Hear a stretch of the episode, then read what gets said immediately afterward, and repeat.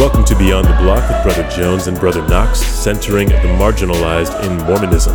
Uh, Brother Derek, how you doing today, sir? Well, I'm here. It's the the first.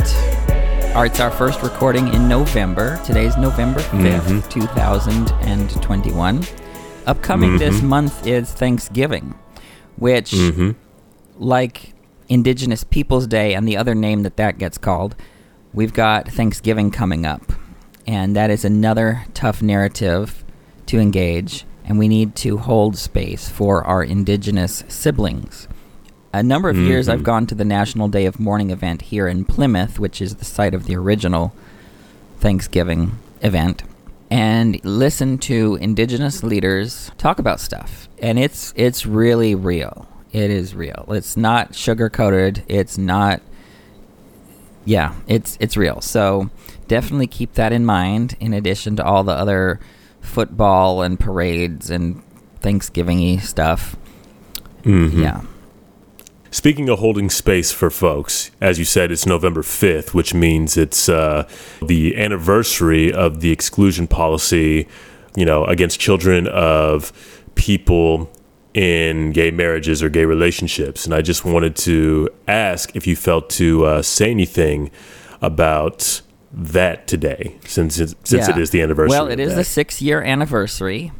six years. Six My goodness. years. Six years. Six year, and it's about to be the six year anniversary of the date I joined the church, which was December fifth, two thousand fifteen. You joined a month after that policy. I did. I'm not afraid. Ain't that nothing? Yeah, people know me. No, I'm not afraid. And I knew Mm-hmm. that policy was going to be gone. The day it happened, I'm like, yeah, this is going to be gone. Uh, Like, Mhm. I'm going to last. I knew I was going to last in this church longer than the policy did, and I was right. You were. So- you were. the uh, uh, I just I could talk for like literally three hours about this policy, but let me just and say, I'm sure people would be happy to hear you do it. no, they won't. But like one, clearly it was a mistake. Two, not only was it a mistake because it hurt queer people and their families in the church, it hurt everyone. It Yeah. hurt the church as a whole. It hurt our image. It hurt the savior. Absolutely. like it even hurt the conservative cause in the church like there's people looking back after that like we messed up like Mhm. big time it set back everyone on every side in the church no one wins with that policy i really think that that policy Mhm. was a very clever trick by the evil one who somehow snuck it in there and caused a havoc everywhere in the church. It it no one won. Like the PR that that came out of this was a mess. I think like a week after it happened they realized, "Oh wait, this backfired." Mm-hmm. because it didn't serve any goal from the conservative side. Well, anyway, so there's that. Um, of course, it caused a, a, ma- a major devastation. It also caused people to sympathize with the queer community who had never done so before, because for some reason Mhm. that was like even decent people. Well, I shouldn't say even decent. Even average people who haven't really thought much about LGBT stuff, when they heard the policy, they thought, "Oh, that is that is way beyond acceptable." Like Mhm. normal, average, everyday per- people in the church, not the liberals, not the not the radicals, but you're just decent people who've never thought about it before. Looked at it and said, "This can't be from God. It is just on its Mhm. face an abominable policy. It never should have been there." And clearly, the Lord had to fix up what humans messed up. But that's actually all the scriptures. The Lord f- fixes what humans mess up. That's the atonement. We mess up, the Lord fixes it. And Sure. uh, so the Lord, by uh, inspiration, ended the policy. But anyway, I don't. I don't know if I, I could. I don't know what to say because I could talk on and on and on, and we don't want to do that.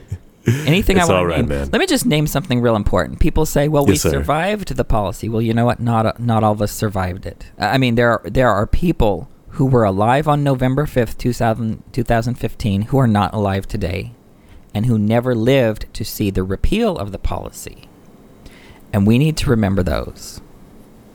Right. Um, we need to remember those our, our queer siblings who did not did not make it.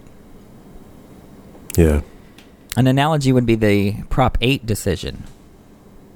or the Prop 8 campaign that the church had in California back in what year was it? That must have been 2008, right? Yeah, 2008 sounds right. That was a big mistake. They miscalculated the pushback that that would get, right? Anyway, so just hold November 5th in your heart. Let me just pause that to go say something back about Thanksgiving. Did you hear about the waiter who caused a. Did you hear about the waiter who caused an international disaster at Thanksgiving time? Waiter who caused an internet international disaster? Yes, he caused the fall of Turkey, the overthrow of Greece, and the destruction of China. God dang it, man. Ah. Dude, come on. I'm like in it over here, man. I was like in it, and then you. Wow.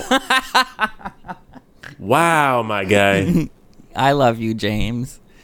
So, all of you listeners, I told James right before I He warned go- me. I said I'm going to He tell you a warned me. and like, but I did not think it was coming this early. I'm. Ah, I'm so mad at myself. Well, I'm anyway. so mad at myself. So let me come out with my big announcement. Oh, we've already taken up eight minutes. Whoops.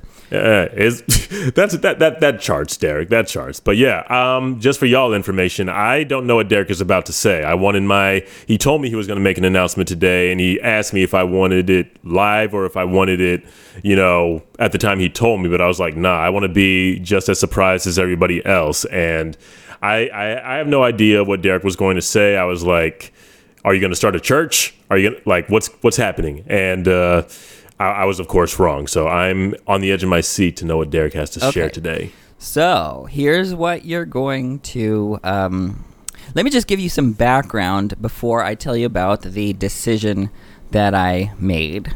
Uh, the background has to do with the nature of General Conference, and this is a decision I've been discerning for a month.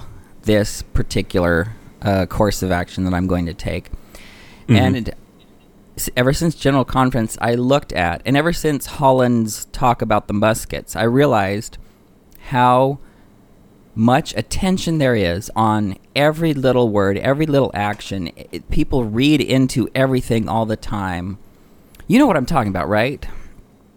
They'll- I think so. Can you say a little bit more? They'll take some little sentence and parse it and try to decode and figure out exactly what's going on and what's going on behind the scenes. That the that every word has weight to it. And what ends up happening is the LGBTQ community and many people in the church get jerked around. There's whiplash. They get mixed messages. They'll hear something hopeful and reassuring one week and then something awful the next. You'll hear Black Lives Matter from from an authority and then you'll hear something really problematic from the same authority, right? So there's just a lot of it, it's a roller coaster listening to the general authorities. And part of what I'm going to do is is I find f- figuring out a way to rise above that. The next thing I've noticed is the responses that come out. Typically, what will happen is you've got the Holland musket talk, and then you've got people responding with all the valid pain, with all the valid analyses that they have, and then there's going to be a response to those responses, which is even greater. Like all of the defenders come out. Like Holland has um, has defenders and supporters, and they came out in greater force, greater numbers, and greater power, and greater whatever than the people who wanted to hold Holland accountable. So I've noticed some some very very challenging things about feeling the need to respond to everything, feeling the need to engage with the authorities. So here is my big announcement. You know how we talk about covenants in the church? Well, mm-hmm. I am going to make a covenant, a solemn vow before the Lord, that I will not quote, mention, discuss, uh, I will not quote, mention, or discuss any general authority of the Church of Jesus Christ of Latter day Saints for the period of one year. For one year. For one year, beginning tonight at sunset. For one year, I will not name or mention or discuss any general authority of the church, any living general authority. Let me put that in there. Any living general All authority, right. because I'm gonna, I, I'll talk about you know Joseph and stuff. But about to say, you know, we about to talk about Joseph today. Right, right, yes. So I'll, I can talk about that. I can talk about anyone um, who's not around, but any living authority, I'm not going to give them that attention. I'm not going to respond to their stuff. I'm not going to cite them, either good or bad. I'm not going to applaud them when they get stuff right or criticize them when they do something wrong. I'm going to be above that uh, for at least a year because I'm going to focus on Christ this year. I'm going to focus on Christ.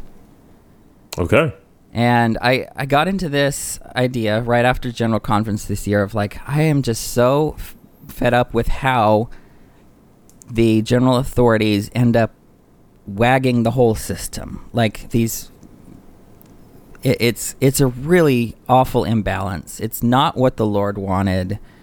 Um, it just is not. There's just so much unhealthy obsession with everything they say, whether it's good or bad, whether it's whatever. So I'm just going to not deal with that, and I'm going to take as my motto that of Paul in 1 Corinthians 2, verse 2, which says, uh, For I resolved to know nothing among you except Jesus Christ and Him crucified. So that's going to be my motto for the next, whatever, uh, the next year.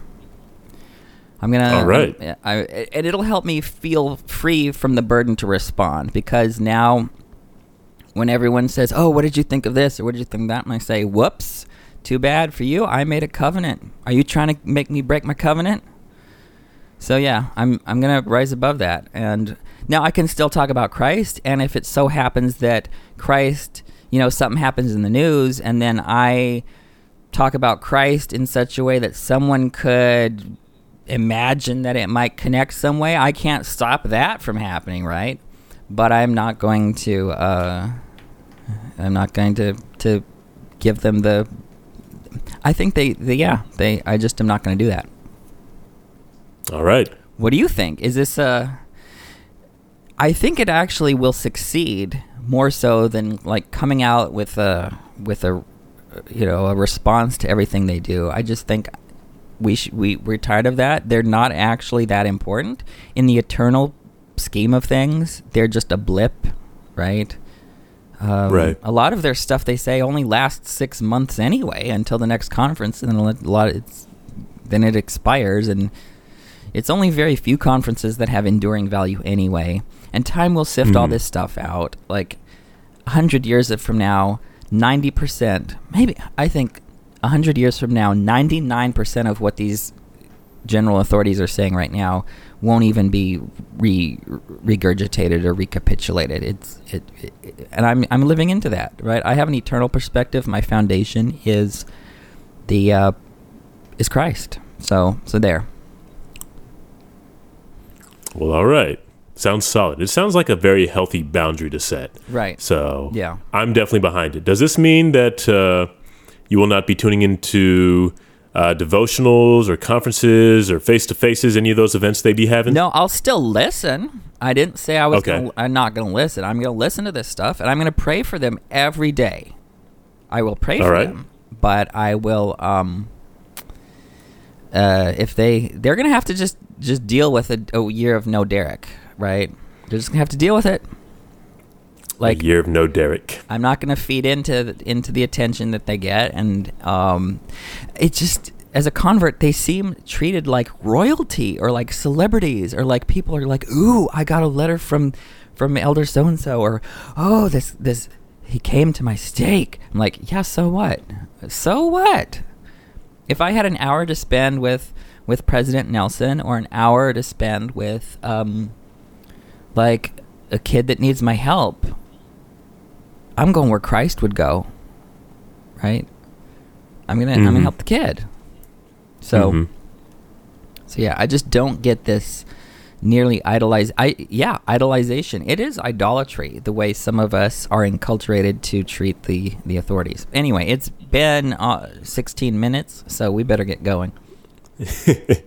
Sounds good. Thank you for sharing that with us, Derek. Okay, we're going to go ahead and uh, begin our discussion on the Come Follow Me. Before we begin, I want to remind you we are a proud member of the Dialogue Podcast Network, a collective of independent, interesting podcasts who promote thoughtful, respectful, and engaging inquiry and discussion of all aspects of the LDS tradition, thought, arts, and culture. Find out more at dialoguejournal.com slash podcast network. That's dialoguejournal.com slash podcast network. So this week we are in section 129 through 132. And by way of background, these first few sections are clarifying certain scriptures in the Bible in response to either misunderstandings about certain doctrine or just curiosity it seems we're gonna we're gonna see uh, civil war prophecy discussion on celestial marriage some possible metaphor about discerning angels from devils all of that mixed in with some uh, more temple theology. And also some of this content is mad esoteric like i'm not entirely sure that section 129 for example is intended to be fully grasped by folks who haven't been through the temple Section uh, 130 is also going to touch upon the second coming, addressing the big when question. And spoiler alert, we still don't know. And uh, we we'll don't know. The, and that gets to a theme that I have for all four of these sections 129, 130, 131, and 132. Mm-hmm. And I think even more so than other sections, these four really need a disclaimer that we need to approach them with a lot of humility, a lot of grace, a lot of curiosity rather than dogmatic uh, attitudes, because there's just a lot we don't know. There's a lot we don't know historically. There's a lot we don't mm-hmm. know doctrinally. There's a lot we don't know um, in terms of the cosmology of the world. Like, there's just so much that we don't know that we need to just make space to say, I don't know. And a lot of the mm-hmm. questions that are brought up in these four sections are really hard, really challenging, and it's best to come at this with a, a, simple sense of humility. And I don't know. I'm actually not a historian of the 19th century. I'm not going to know every, um, even everything that's been, uh, that an educated uh, scholar, I mean, an, an, educated average member would know about some of these things. So, but uh, I do want to name something that's very interesting. Okay. Is that, and this is, sounds at first kind of contradictory or counterintuitive, but the bigger our circle of knowledge is, the larger our horizon of ignorance is. And so imagine like a circle that you know, that's illuminated, that you can see, that you know. And the larger that circle grows, the bigger the diameter of the circle is, and then the bigger the circumference is because of that. And so the larger the circumference is, that's the boundary between what you know and what you don't know. So there are more unanswered questions the more you know, because the more you know, the more questions you can pose and the more things that it will prompt. It's kind of like Wikipedia. Every click, every lick, link you click on can lead you to three more links to click on, right? And then it just compounds exponentially. And I think that is mm-hmm. true. I think a lot of people want to jump to the easy route of like we have the plan of salvation already figured out and we know everything and it's all this tight little Disney box and it's this narrative is is complete and we just we just know the plan and we know the covenant path. I'm like no, we don't know anything. This is where our ignorance dwarfs our knowledge. And I think mm-hmm. God wants us to be on the journey. God wants us to um, take steps and God wants us to be in a covenant relationship with God. But that doesn't mean that we know everything. There's just so many unanswered questions we have. Let me say one thing about 129. I love verse 8. It's kind of mysterious. It says, If it be the devil as an angel of light, when you ask him to shake hands, he will offer you his hand and you will not feel anything. You may therefore detect him. Basically, a resurrected being has a body and will shake hands and you'll feel it. Uh, a spirit who's uh, not resurrected, but a good spirit, will not have a body and then not offer a hand, but a an evil spirit, the devil, will pretend to shake your hand, but you won't feel it. Ooh, isn't that creepy? Mm-hmm. But also very on brand. It is. This is how um, Satan and I think. Satan not having a body will um will uh well anyway, that's that's just something really interesting about that. There really is, and um, I, I see a uh, a metaphor worth explaining here. I, I don't think this is just about identifying heavenly messengers and discerning those from the devil. I, I think there is a deeper message in here. I, think you could use this to discern people and institutions that purport to be on God's errand. I- I'm learning about Reverdy Ransom right now in one of my classes. He's a uh, former bishop and civil rights activist in the AME church in the late 19th, early 20th century. Back then, you were either in uh, Team Du Bois or Team Booker T, and he was firmly in the Du Bois camp. And he caused a lot of good trouble because his ministry implied some kind of criticism of other ministries. He shared the life of the urban poor. He toured the saloons, gambling joints, visited the sick and the lonely, uh, stocked the mission with food for prostitutes who were like flush with cash one day and broke the next day. And he kept moral criticisms to a minimum with very little talk about religion. Only place him and his people preached was a church. And he viewed these kinds of acts as basic gospel principles and claimed a church could be Christian, couldn't be Christian if they if they spurned them. Like we gonna sit smug and comfortable in our big church, or we gonna go out with Christ into the highways and seek for the sheep that are lost until we find them. That's the kind of business he was about. Uh, that's the kind of ministry he ran, and he inadvertently poached members wherever he went.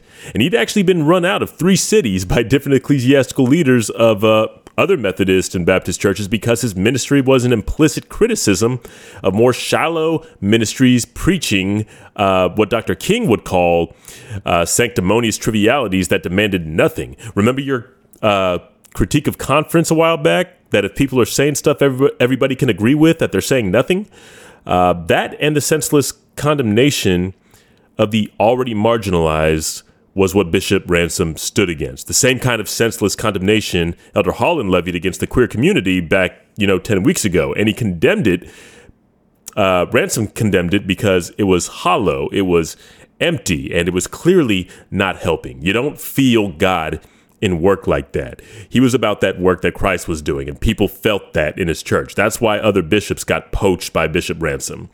But anyway, bringing this back to this section uh, that we're reading, I can see this being a metaphor for the institutions or the people we interact with. If someone or some institution purports to be on God's errand, we should be able to feel that in their existence. And I think that's a great way for us as a church to take inventory uh, of ourselves. You, you, you can't dispute that the church has some great things going on with regard to initiatives for education and welfare and disaster relief uh, mental health stuff, etc. But unfortunately, a lot of that is overshadowed by senseless queer phobia, milquetoast condemnations of racism and nationalism, unexamined patriarchy, and a lot more. It's hard to feel God's message under those circumstances, and that's the that's the nothing you be feeling Yeah. when you shake hands with the devil posing as an angel of light. It's that void of of godliness, of holiness in a place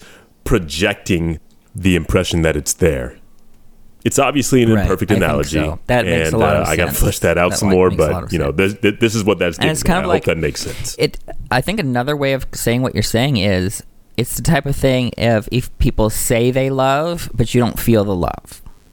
yeah, yeah, right? There's a lot of people that they say they love the queers, but you know what? We don't feel it. And so you've got one Mhm. of Satan's hands instead of uh, whatever, you know, actually something we can feel. So in section 130, uh, I just wanted to highlight that uh, specifically verses 18 through 19, whatever principle of intelligence we attain unto in this life, it will rise with us in the resurrection. And if a person gains more knowledge and intelligence in this life through his diligence and obedience than another, he will have so much the advantage in the world to come. Now, we've spoken briefly about the value of intelligence about two and a half months ago, whenever it was that whole thing that, uh, whenever Elder Holland did that whole thing, but namely that there's a connection between emulating the Savior and gaining an education. Mm-hmm. Maxwell said something along the lines of scholarship as being a form of worship. And the timing of our reading of that section was really interesting because that was around the time that Elder Holland made his now infamous remarks at Brigham Young University, remarks that uh, demonstrated the threat that good scholarship was to the church's unfounded queerphobia. And we're back at it again, though. And I, I just wanted to highlight the repetition that is existing in this section. We, we, Right. we saw this heavily back in section 93 when we last discussed this, as well as section 88, section 118, I believe, and a couple others too. Remember what I said about mm-hmm. repetition, though. Like, if, if the Lord repeats it, then it's probably going to be important. And the Lord doesn't just talk about the value of education and intelligence here, as we did some weeks ago. There's an implication that it will be important in the next life and a primary pursuit in the next life, which should all the more drive us to seek as much education, as much knowledge, and as much truth as we can in this life. That, as it says in the scriptures, we might have the advantage in the world to come. There is a direct relationship between the education and the knowledge, the light and truth that we receive and live into in this life, and the kind of life we're going to be living hmm. in the life to come. Yeah.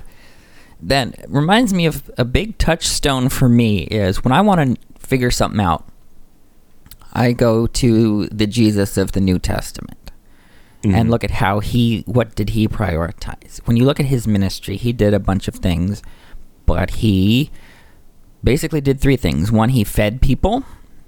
Two, he taught people. And three, he healed people. And that tells me that if we want to embody Christ in the world, we've got to feed people, we've got to um, give them health care, and we've got to give them a good education, right? Mm-hmm. Mm-hmm. And I think there's conservative people who say we shouldn't be feeding people, we shouldn't be giving people free health care, and we shouldn't be giving people free education. And I'm like, yeah, well, that's not the Christ I know. Notice what Christ didn't do. He did not create any traditional families. Not a one. He did not create a traditional family, not one of his own, not another's. He never performed a marriage in the New Testament. He never married anyone in the New Testament. He never had any kids in the New Testament. He um, had, and I don't want to go through all of the all of the New Testament sources on this about how Jesus constructed families, but he constructed alternative chosen families. He had a band of itinerant disciples, both men and women, who followed him, and they created a new way of family. And we talked about this a little bit last time, so I don't want to talk about too much more, but he did not really create families the way the world creates families of a mom and a dad and, and, and the picket fence and all this other stuff. Yeah. So yeah, let's look at what he did. He fed people, he taught people, he healed people, but he did not create a single traditional family. And so the this church has focused culturally more on this traditional family than it has on some of these other things of of helping people get a I shouldn't say that. I mean because we do have some humanitarian work and we do have a lot of money invested in education, right? We've got the, the BYUs and the seminaries and all this other stuff. Mm-hmm. So we've got some of that. But I think there's a climate of anti-intellectualism even at some of these institutions, which is part of the, the part of the problem. Right. But that's why I'm Right. investing in. Oh, money is another thing. That's another thing Jesus did not do. He did not make a bunch of money. He was poor all his life. He did not treasure up anything on earth. But you know the things that Mormons love to do? They love to make money. they love to have traditional families. I mean, like, that's like the two things Jesus didn't do. How can you get it so wrong? Like, I'm not, like, I make enough money to survive, but I'm not rich. I, I, um, I I don't have this desire to own large houses and have be rich in worldly wealth because I can't take it with me. Right here, this intelligence, everything I study, every piece of scripture that I learn, I will take with me to the resurrection. The money that I make, I'm not taking with me. Right? I can take my character with me, I can take my relationships with me, and I can take my knowledge with me. That's where I'm investing. I'm not investing in uh, money. Well, anyway. So, I think that connects real well with something at the beginning of section 130, and that same sociality, this is verse 2, Yeah. and that same sociality which exists among us here will exist among us there, only it will be coupled with eternal glory, which glory we do not now enjoy. And there's Yeah, just can you- I'm so glad you're talking about this because I really struggled with what this meant. Well, to me, I see queer people here. I see a variety of family structures here. I see mm-hmm. all the good stuff that exists among us here will still amo- exist among us there, except all of the awful stuff, the injustices that interfere with eternal glory, all that stuff will be taken away. So we're going to have the same sociality, but there's not going to be racism. There's not going to be sexism. There's not going to be transphobia. There's not going to be poverty. Like all of this stuff, yeah, it says, which glory we do not now enjoy. Clearly, all of these injustices um, testify to that we do not currently see what this sociality could look like if it's coupled with eternal glory and lacking all of these uh, injustices. So that's my take on it. Okay. Thank you for sharing. I um you know, I was trying to figure out where the there was and um, I mean I assumed it was the afterlife, but I didn't actually see one clearly named. Uh, even though I think that's a pretty safe assumption, but also just the sociality of what? I looked at the footnote and it was talking about families, it was talking about marriages, but I was like, what about society as a whole? What about the family of Christ? what about, you know, all of us? And, you know, I was thinking to myself, if the same sociality is going to exist in the life to come as, you know, as it exists, exists now, you know, doesn't it stand to reason that we got to figure out exactly how to live in community while we're here? Because we're all pretty much going to be dealing with each other in the next life. We're not going to be like floating on clouds and playing harps independent of Right. each other in the next life. Like we're we're still going to be very much in relation with each other. We're still going to be dealing with each other. Things are going to be very uh, very dynamic and social and relational in the next life.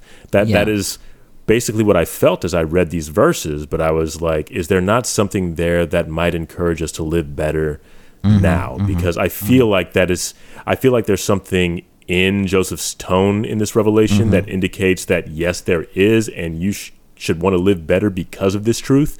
Um, and you know, this isn't to say that marriage and family can't be part of that. I, I believe they're in the foot, footnote for that reason, or for a reason.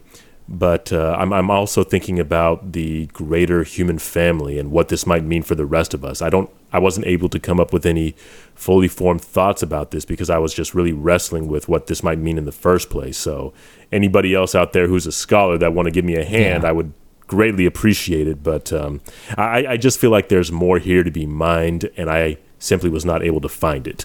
So, Yeah. And I think this same sociality, like, what does this say about um, single people? Like, we've got single people Yeah, here. man.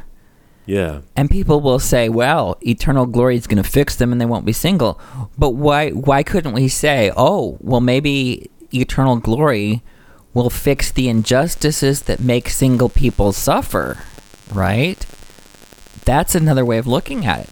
Like, what if we have a way of constructing society where single people get all their needs met, and we don't have any of the deficits that exist currently among us now that single Mhm. people face?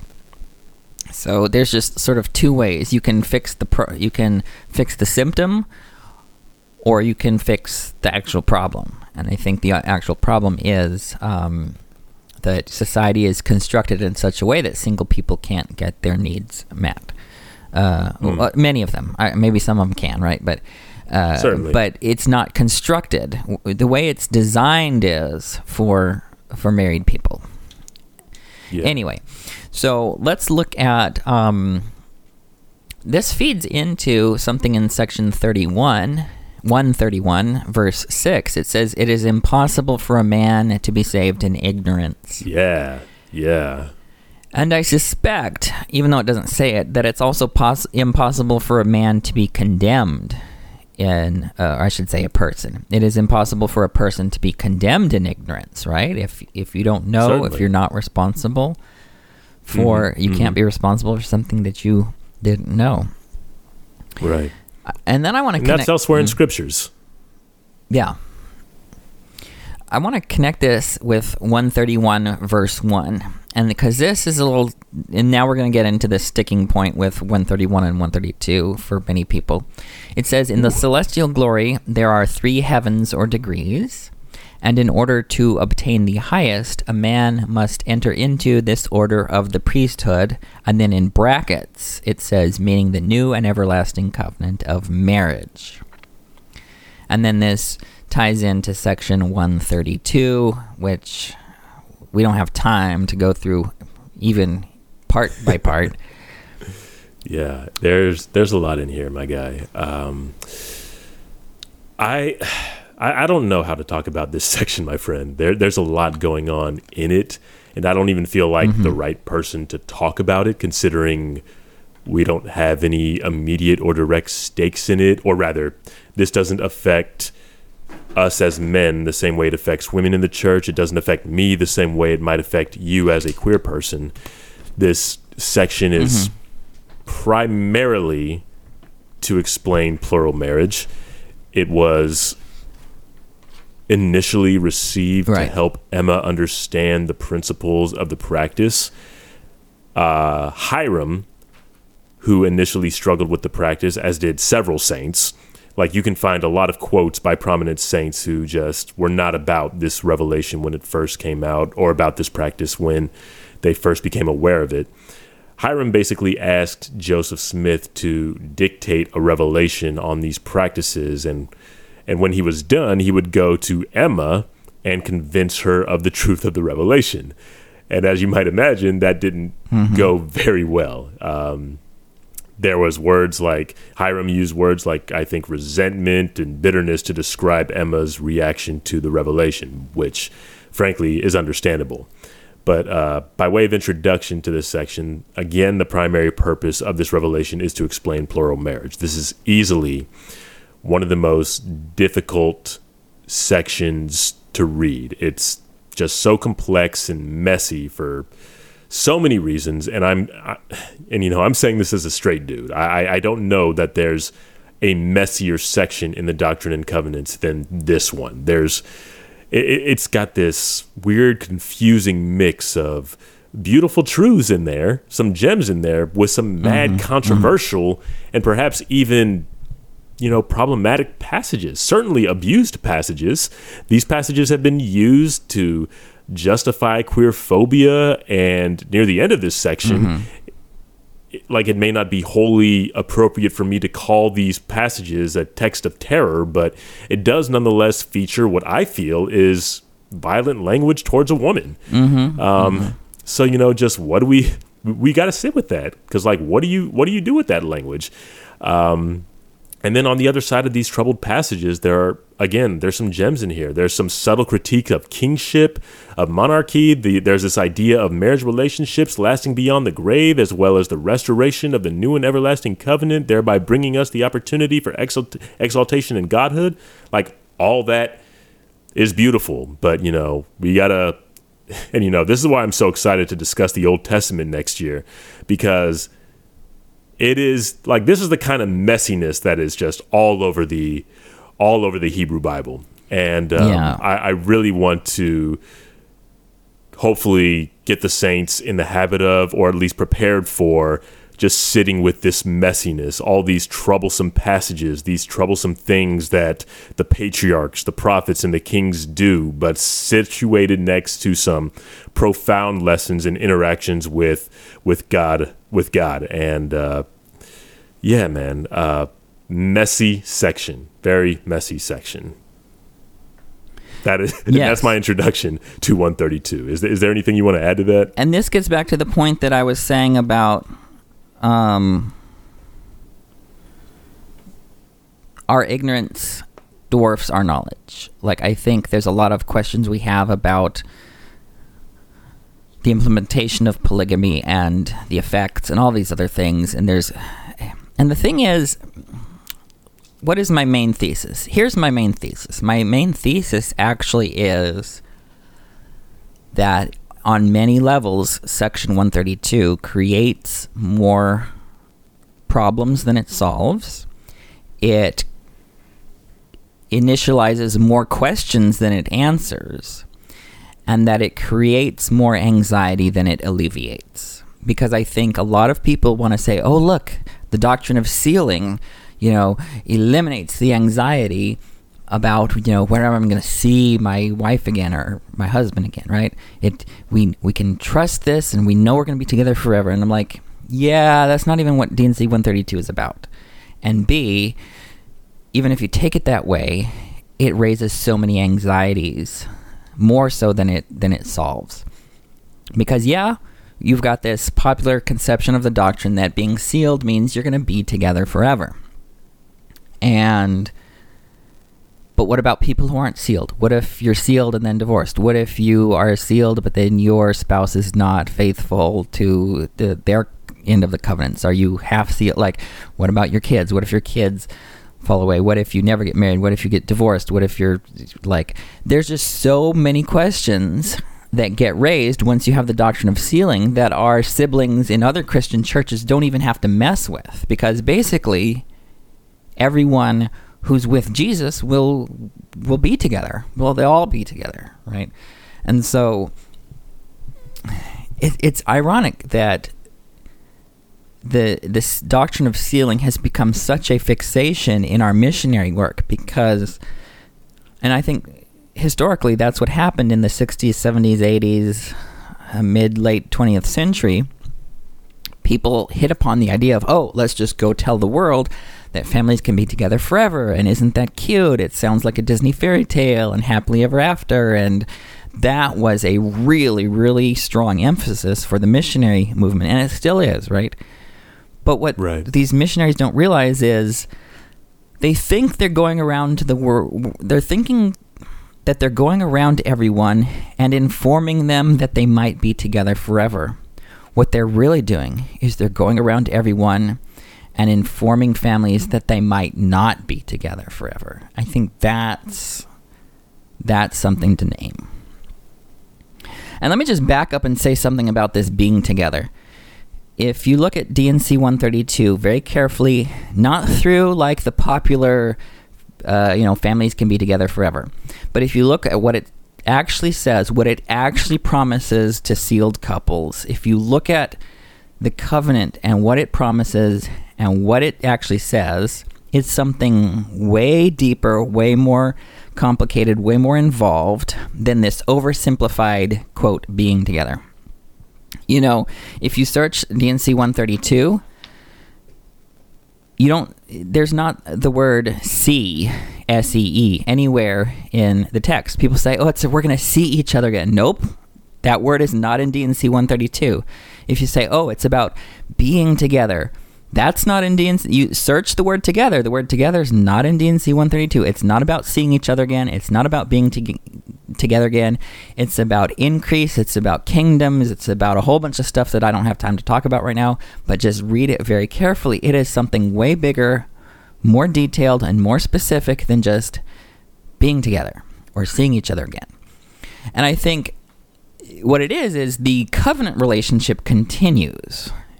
And that's different than seeing each other. For example, here on Earth, like if you have a married couple and one of them goes off to war or on a journey or on exploration something and they don't see each other for 12 years, well, you've got this married couple that's separated for 12 years.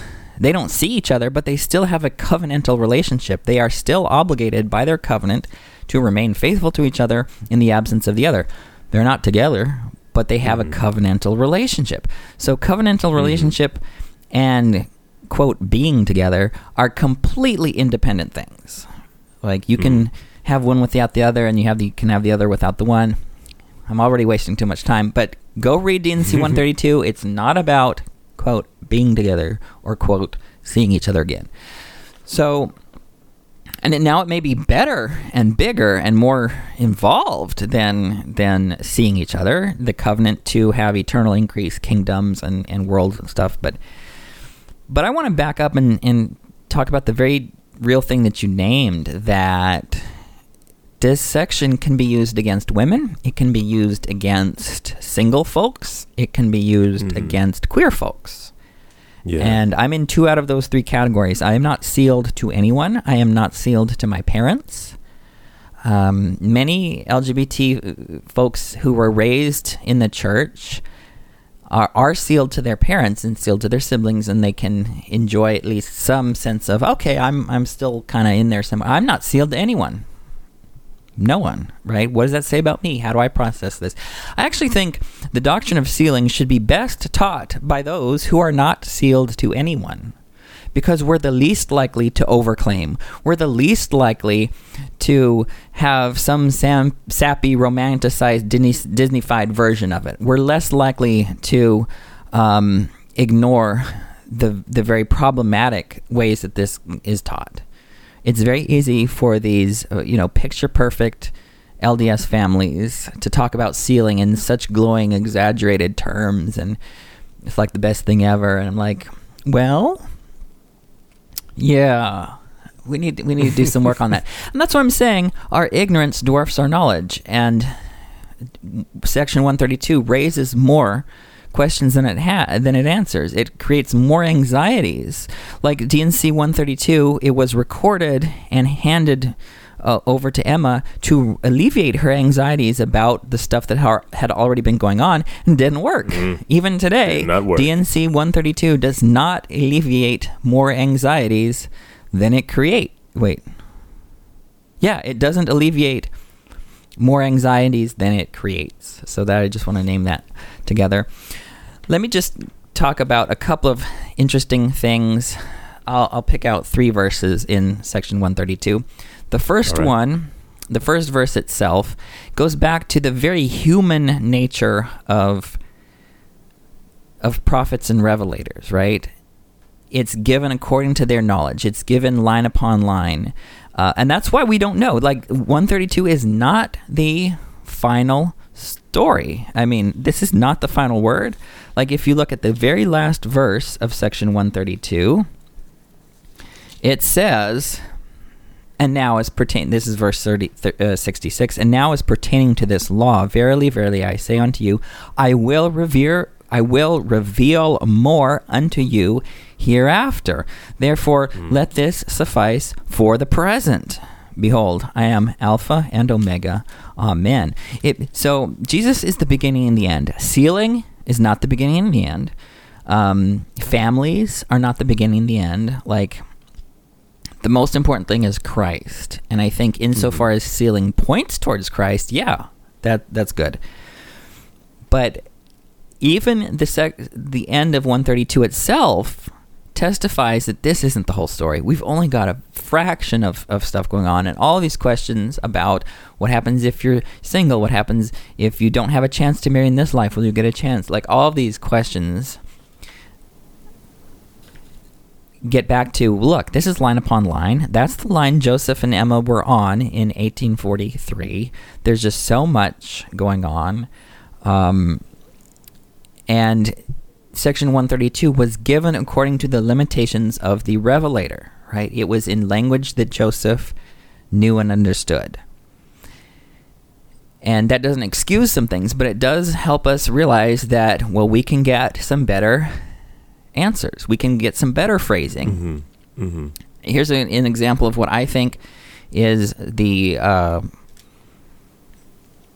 uh, some limited language that, that and limited understanding that Joseph may have had. If you look at verse one, it says, um, "Inasmuch as you've inquired of my hand to know and understand wherein I, the Lord, justified my servants Abraham, Isaac, and Jacob."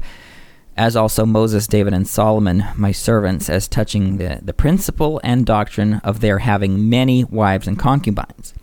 Now, there's something interesting here Abraham, Isaac, Jacob, Moses, David, and Solomon. One of those isn't like the other five. Okay. and it's Isaac.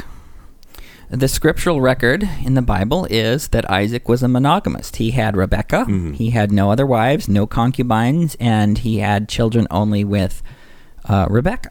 The others, Abraham had uh, Sarah, Hagar, and that was it. Sarah, Hagar, and Keturah. Everyone forgets Keturah.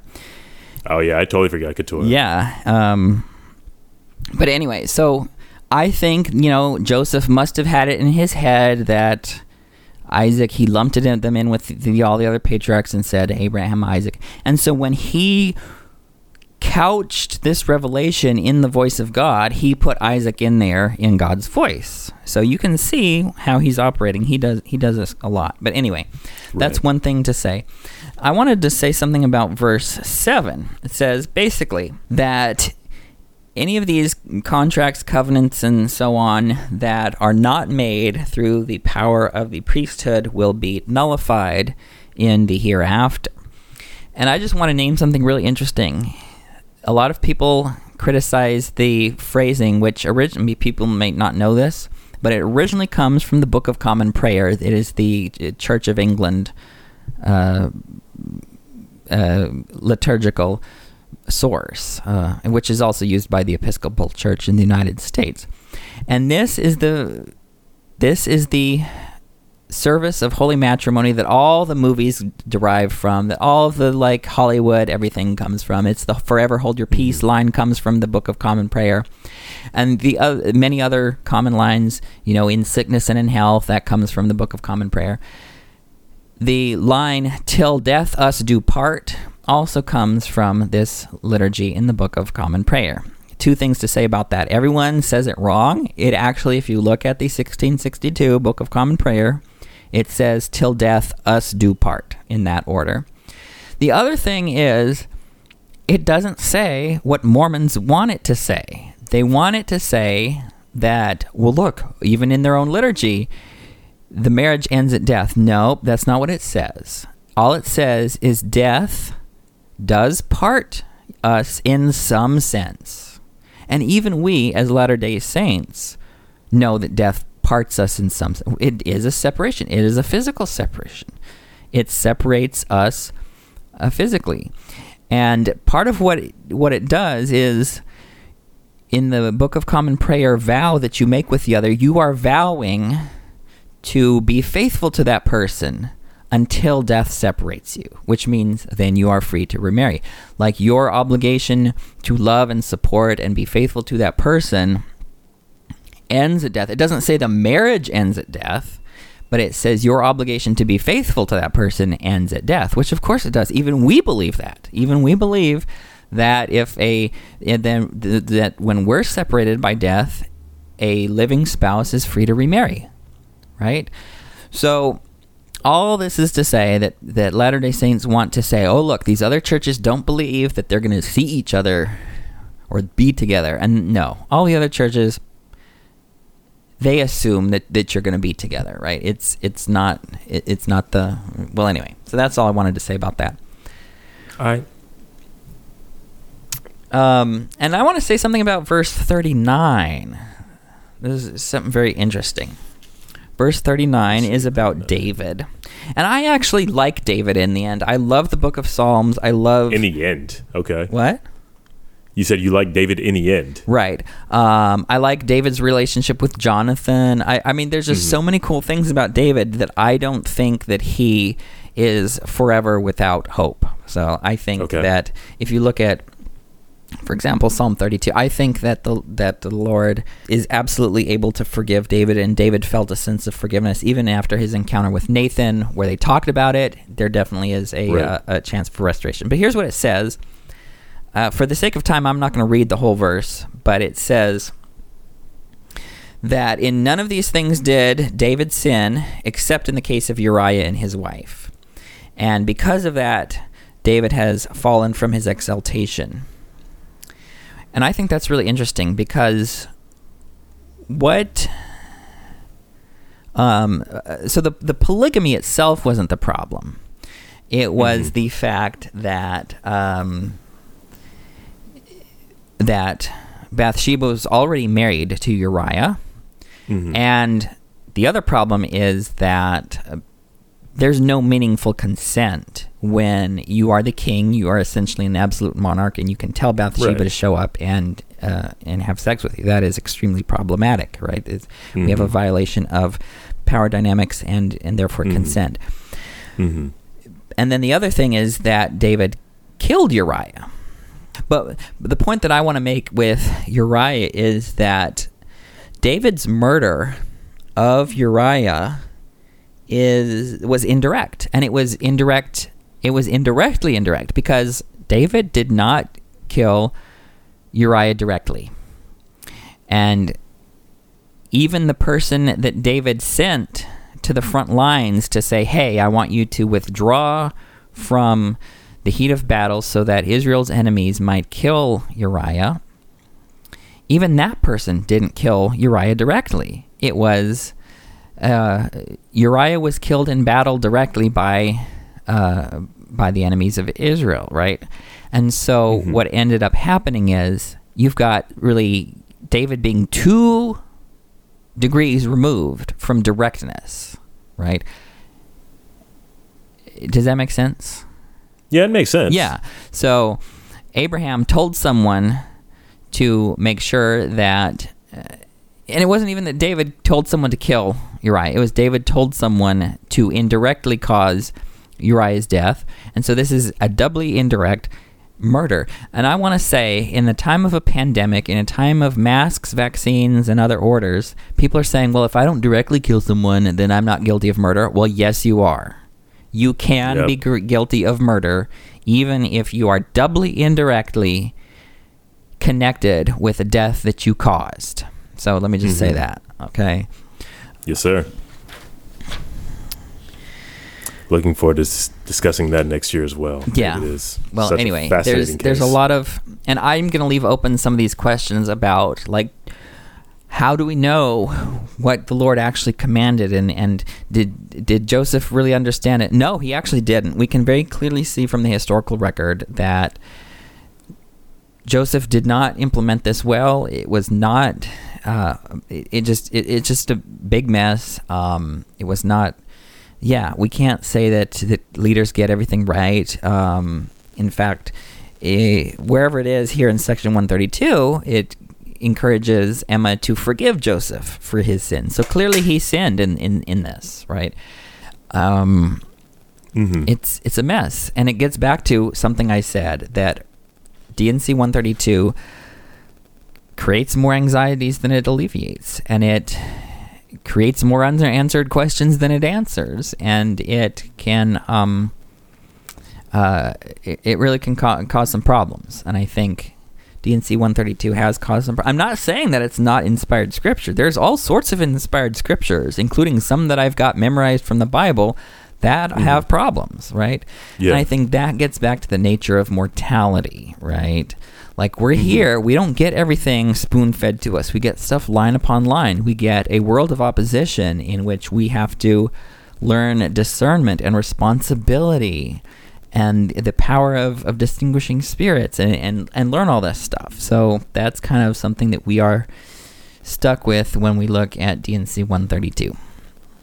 So Definitely. that's all I have for now. Hopefully, I'll stop and I won't think of anything more. It's all good. Such a fascinating thing. And uh, we definitely encourage you to listen to other voices on this subject.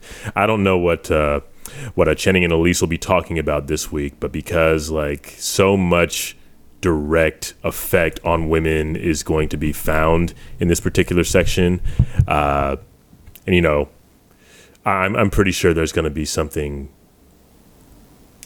uh, very insightful from them this week uh, with regard to these verses. Because, you know, obviously Derek and I could speak more on this, but there's definitely parts of this we should not speak to just because of how not close to this particular subject we are. So, even still, we managed to talk quite a bit about this Right. week's stuff. So, anyway, uh, with that, I think I do think that's a good place for us to conclude for the time being. Let's go ahead and uh, wrap things up real quick.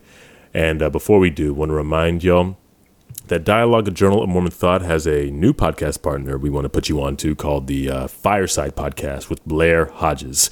It features in depth interviews about religion and culture featuring brilliant writers, scholars, activists, and more.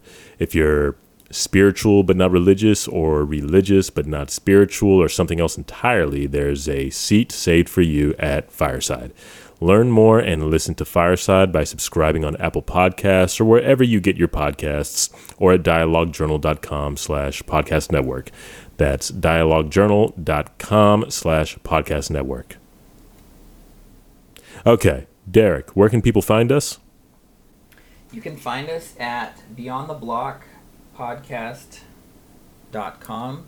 You can also find us on Twitter and Instagram at BTBLDS and you can find us on Facebook. Yes.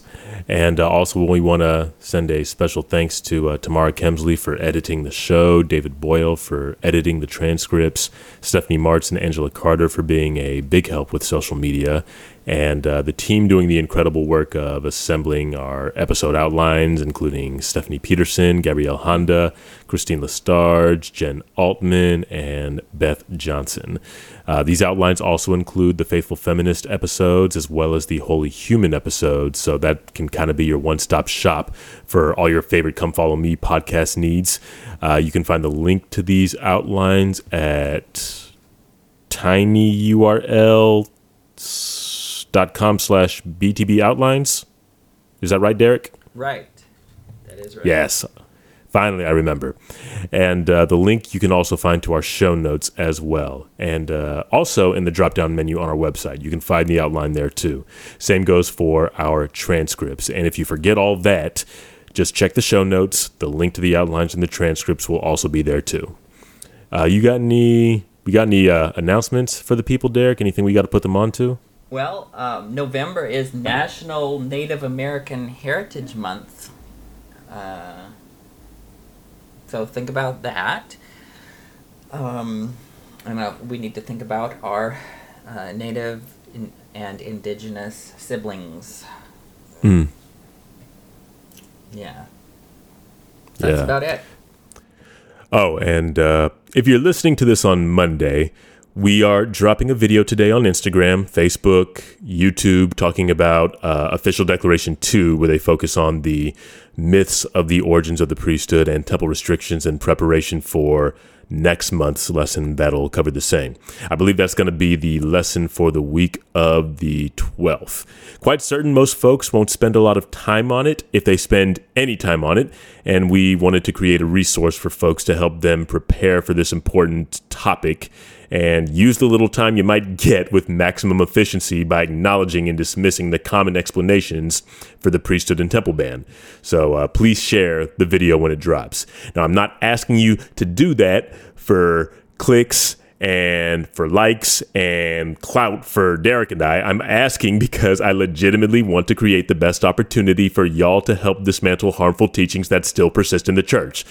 So, in a way, that's still kind of selfish, but I ain't trying to go to church and listen to white folks opine about why God may have instituted the priesthood ban, and the chances we have of sparing others that same fate goes up if you share the video. So, please, pretty please share it. It'll be up by noon Eastern Standard Time, not daylight, because clocks be switching, but noon Eastern Standard Time on Monday, November the 8th. Yeah, yeah, it's, it's true. And I'm, I'm guessing it would be a good idea, if, if possible, for people who teach this in church, um, especially if there's no voices of color around, and especially no black voices, then um, maybe they can show this in the, uh, show this Mm-hmm. uh, in the, in the, when they teach. Yes, it's a very safe video, guys. Like, I don't say anything provocative in it. At least I don't think I do. I mean, I don't think I say anything provocative on this show, but you know, just shows you how. Yeah, it's it's safe. It's safe. So, by all means, use it as a resource for your classes if you feel so inclined. Appreciate that, Derek. I did not even think about mentioning that. Um, yeah, is there anything else? Nope, I don't think so. Okay, cool. Then thank you guys for joining us till we meet again next week.